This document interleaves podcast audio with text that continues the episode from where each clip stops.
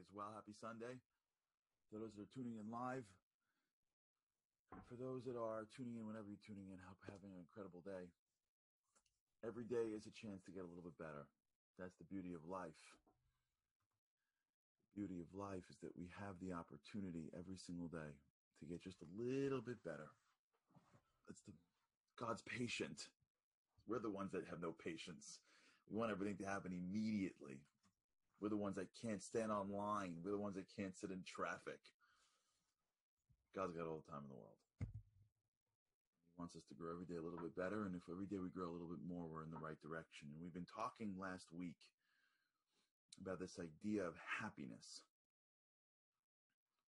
And my hope is that this week we delve into it further and really try to understand it in a much more specific way. I think happiness is one of those things that like is prone to a lot of sayings and maxims and all these like sort of like you know memes. And when you see them they make a lot of sense but it's hard to apply them. Like you ever see like happiness is a choice?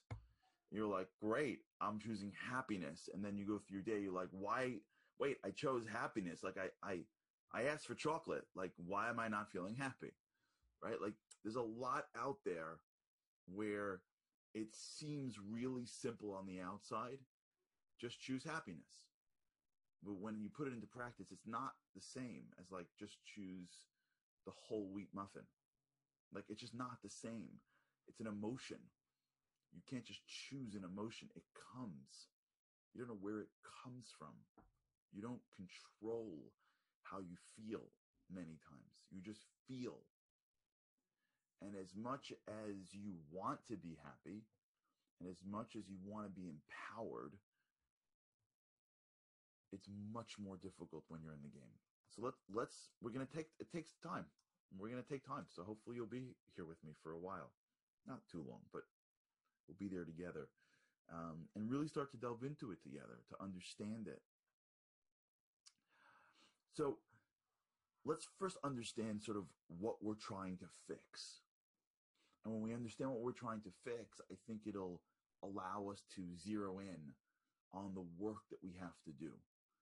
Many times like we spoke about here on the show a lot when when we when we're generalists when we walk around with an m16 we just shoot everywhere. And growth really is a specialty item. It's the sniper gun we have to look into the scope. We have to measure twice and cut once. We have to be very as careful as we can to understand what's going on in our minds because as it is our minds has got billions of neural connections. And if we're going to create some general response it's not going to go anywhere. This morning today in, in, in synagogue in shul a guy came up to me he saw the video that we did over tisha b'av um, about unity. And he said i watched it with my family. And then we were all like yes we're going to do it and then like he's like over the weekend I, they're, they're fighting again i'm like guys we just saw the video on Thursday, right? It's Saturday. It's so hard, he mentioned, to actually put something into practice. I'm like, you're right. This general concept is really difficult. So, how does happiness work? So, let's begin. And we started last week talking about this. So, hopefully, it will, we, we can review very quickly and move on. Anytime you want to figure out what something is, you always got to begin with figuring out what it's not. Because most things in life that are not easily identifiable, you can't put your hand on what it is, right? It's, it's, you know, what's love? It's, I don't know. You tell me, is it, is that feeling love? Is that feeling love? Do I have love for this person? Love for that person? Right? Like, is when I grew up and I watched, I heard all these songs about love. Was that really love? Right? Like, it's very complicated, the, the, the feeling of love. So you have to start to understand what it's not. Is it lust? Okay, it's not lust. Okay, so there's a lot of emotion that now got put to the side as people feel connected to some other people and now can identify that that feeling inside them that somehow feels different is not love there's such a thing of love at first sight? I don't know. Well, it depends on how you define love, right? So first thing you got to be doing is sort of cutting away and at least creating buckets of feelings that when you zero in on what it is, it'll make it easier. So figuring out what something is not is just as important as figuring out what something is. And what we spoke about a little bit last week, and I want to make sure we can begin the discussion with, is happiness as a as a manifestation of achievement. Meaning you don't have it and then you get something, your goals, and then you get it. So if we define happiness as the feeling we get after we cross the finish line first, after we achieve our goals, right, then happiness isn't a choice, right? It's an accomplishment. And I think this is one of the great mistakes. Now we have a a um, a mitzvah commandment. We see this throughout Torah. We see this from the works of a great rabbi named Rabbi Nachman from Breslov, who says we have an obligation to be always happy. In Jewish thought, happiness is constant. We, we're in, like I spoke last week, we're in the middle of this month that is a month of destruction, and we're being commanded to reduce your happiness, not to eliminate your happiness. And if you go through the research, it's, it speaks to the same concept, which is you don't really achieve happiness after something. Right? It's not that you get something and then you get what's called happiness. And that, by the way, is a huge potential mistake. Because when I'm little and I'm feeling the pressure to accomplish the grade of whatever I'm in, elementary school, and I'm sort of being told or taught that the reason why I am not happy, or once I cross the finish line, then I'll be happy, or once I achieve this thing, or when I look at my screen and on my screen are smiley people that all seem to be happy because they're accomplishing something, right? My brain starts to create these connections between the gold medal around my neck and the smile on my lips. And then I start putting two and two together. Like, okay, the guy in the corner is is got his head down because he's unhappy and he's crying. If I want to be happy, it's the gold medal. Right? That person who's in the middle of all these friends and like they're taking a picture on the beach, like they're smiling because that means that they're happy. I got it. Popularity. Right? It, it, it has to be that this family is happy because they're picture perfect. Look how much like, these are things that we go after. Now, it's so critical that we do this because getting things in life can contribute to your happiness.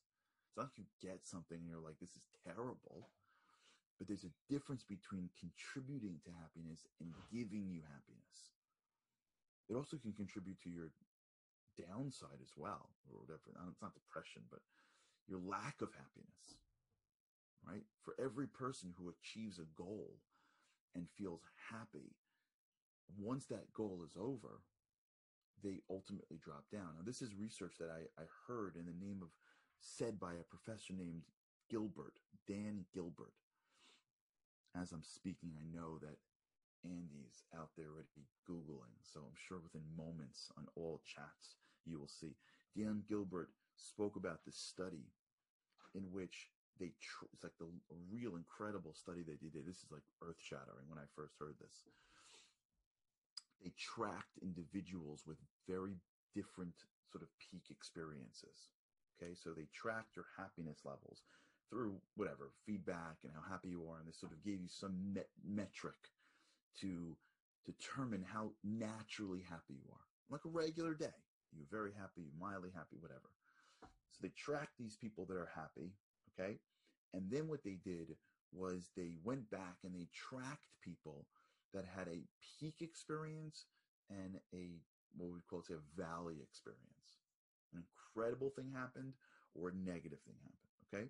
So they go out to these people, and after they had this amazing experience, they would track them how they felt, and then they would track afterwards. Okay, so someone goes through this incredible experience, they would interview them, euphoria, right? And then they would just keep on interviewing them to see how they're doing for weeks later what do they track in university? There is a concept called being tenured.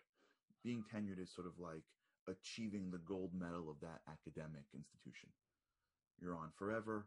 You have a whole new slew of benefits. You've achieved, so to speak, what you've been after.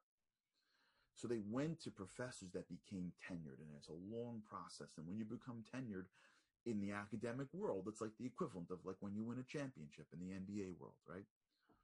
So they went to these professors once they became tenured and they tracked their happiness post tenure, as soon as it happened. And they found that they, like, if you can look at the, the, the, the chart, like spiked up incredibly happy, as you can imagine. They went to bed that night. They couldn't believe it. The next day was a party for them. They couldn't believe it. Then another cocktail party, another cocktail party, another cocktail party. That's how these things roll, right? Like I remember when I was in, uh, I was in a law firm when I started my career. It was a very fancy, schmancy law firm, and um, and a friend of mine who was much older than me had made partner the year after I got there. Yeah, there you go. Andy already posted it. Um, they made partner and i remember like that whole week he made partner was like it, it was like out of a movie like there's a cocktail party then there's like a nightly cocktail party then there was like a department cocktail party like this guy like it was like unbelievable. You make partner at like a law firm and like it's a month of like you know cleaning glasses and like everybody going here here for he's a jolly good fella you know saying like that was like life. I don't know if they still do it or not but that when i was and i wasn't in, in, in law firms like a hundred years ago. So that was life. So I'm saying, like, when that happens and you achieve something that it takes, at least in law firms, eight, nine, 10, 12 years to accomplish, like that month, you're like, okay. Then they follow them for, for weeks later, and they found that what's surprising is the happiness dropped right back to what they had beforehand. No, they didn't know them beforehand, but like they put the two and two together. So basically, it's it goes back on the continuum that you had beforehand. So if you were a happy person and you achieve this incredible peak, it helped, but you got back to where you were before. And if you're an unhappy person, that month where you became a tenured faculty member, you were off the charts, and then it sort of trailed off. Then they went to people with what we call valley experiences. Terrible things happened. In this case, becoming a paraplegic. So that is a life altering, incredibly challenging event. And as one can imagine, when that accident happened, there was a tremendous dip in their happiness. But what they found was shocking was that the people ultimately reverted back to their happiness level. So you have two different types of people someone with a major peak and someone with a major valley. And somehow both of those people revert right back to their normal state of happiness. And the research supporting what we knew in timeless antiquity. Of course, our timeless lessons, our, our Torah knows what it's talking about. But they both seem to be saying the same thing. You can't expect your happiness to change based on events. Now, it'll inform it for sure, but it won't alter it. Now, once we like digest that, I don't mean like digested because somebody memed it. I mean digested because it is backed in spiritual in spirituality and in science. So now like we have to like digest it. Like no matter what I'm going to accomplish, the happiness of my life is a different muscle that I need to start working out. I remember when I went to years ago, I had a, pri- a personal trainer that beat the living daylights out of me. Oh my gosh. And I remember after a couple of workouts, me being like, why do I feel pain in this part of my body? And he's like, oh, because we just worked out a muscle you didn't know you had. That's why you feel pain. I'm like, oh, okay. I hope I need it one day. There's a muscle called happiness that we don't even know it's a muscle. The reason we don't know it's a muscle is because like any like we spoke about when we did the self-determination theory, right? Like we don't know anything. We just know whatever society puts in our minds. What do we know? We, we're, we're, we're digesting the world. Some book says maybe, some meme said maybe, some video said maybe, some speech said maybe. That's going to like, how is that going to compete with 15 years of digesting a world that sends us a thousand messages a day that says, "You see these people? You see how happy they are? Look, look how look how white those teeth. Look, look, see that? Mm-hmm, you can get that too. Just come here, do this, go here, do this, buy this, buy this, buy this, buy this. You should do this, you should do that. How are we going to know?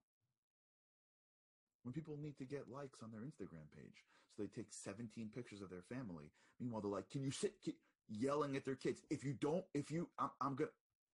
Everybody smile, and then you look at the picture and go, "Wow, what a gorgeous, happy family." It's because they're the, they're on vacation. If we had the money to go where they went, we'd also be this happy.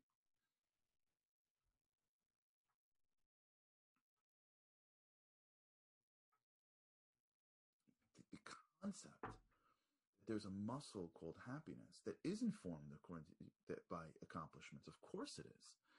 Accomplishments aren't divert. They're, they're not. They're not totally divorced from your happiness. They're part of your happiness. It's part of your life. But where society seems to place happiness is right past the hill. Always. Watch little kids. When they get the next toy, they're just so sure they'll be happy until a week after they're playing with that next toy. And if you're raising children and you keep on buying them things to be happy and you don't train them that happiness is something that is going to be how you make yourself feel, which we'll get to over the next few few times together. But we got to first decide what it's not before we can figure out what it is. We got to just first clear the, the, the landing for us. Because at the end of the day, whether you make it or not, it shouldn't impact your happiness. And for great people, it doesn't. For I, I met these people. I know people who are genuinely happy. And so let me sort of like, let me go even one step deeper now. Let's define happiness like we're going to talk about it on the show here. We're not going to talk about happiness in like the jolly sense. We'll get there, but not now. We're going to talk about happiness in the empowered sense. I don't mean like jolly, like you're dancing and singing and like you're happy, like you can just like break out and dance. Maybe we'll get there. Uh, I don't mean that. When I mean happiness, I mean you are empowered. You are self generating hope, empowerment, optimism. And those are three different words, but I'm just trying to get to a feeling. And the feeling I'm trying to get to is empowered. People that are empowered are what I am using the word happy. In Hebrew, it's called simcha. Doesn't mean jolly. It means empowered. There are people sitting in a funeral and they're empowered. They're not dancing, but they're not disempowered. And it's very different. The emotion that we need to figure out how to tap into consistently is empowerment. Because if you can be constantly empowered, you don't have to worry about whether or not you are you are dancing and singing every second. And empowerment, as Rochelle just said eloquently, is an inside job. Empowerment is a piece of the the motives. I don't say the motives. It, it's a piece of the motion that we generate and use to continue pushing forward. And I, like I said to you, I think on the show once before, that you know, I when I was younger, especially when I was watching more sports, I remember when I would watch, I'd always look for the faces. Never, especially football, I would always look for the faces of the quarterbacks on the sidelines when their team just were just when the other team scored a touchdown against them and late in the game. Like you can tell, like some of these quarterbacks, they're on the sidelines and the other team just scored a touchdown and it's 50,000 people and they're away and they've got, you know, 116 left on the clock. And there's a certain, some of them have like a certain like excitement, like an empowerment. Everything's against them. People are cheering against them. The season's on the line. The owner wants them to win. Their contract is at risk. If they throw an interception, they're going to be the laughing stock of the entire city in which they live. Their kids, everything is riding on the line and they're down and they're almost out. And there's like a look that they've trained themselves to have of empowerment, even in challenge. So that's what we have to get to. We have to get to the place that we're always moving up. We're always, it doesn't go like this, highs and then steady. It's got to go like this. We always got to be moving up and up and up and up and understanding what makes me empowered, understanding where my happiness lies. Because if I can get these emotions down and understand what muscle and what do I got to touch to sort of build that muscle up, then ultimately what is in front of us, the circumstances in front of us, stop becoming as relevant as they are. Okay, we'll talk about it. We're not going to have a Q&A today. Hopefully we'll pick that up midweek. Um, but we'll talk about it this week. We'll talk about it this week. Stick with us uh, as we, we try. This is important. I think this is important stuff. We get this. Oh, wow. A lot to do. A lot to do in this world. And we don't got any time for disempowerment. I mean, who has time for disempowerment? All right, we'll talk about it, especially during this period of time where it seems like there's some serious challenges around us. Hope all is well. Thanks so much for tuning in. With God's help, I cannot wait to see you again tomorrow.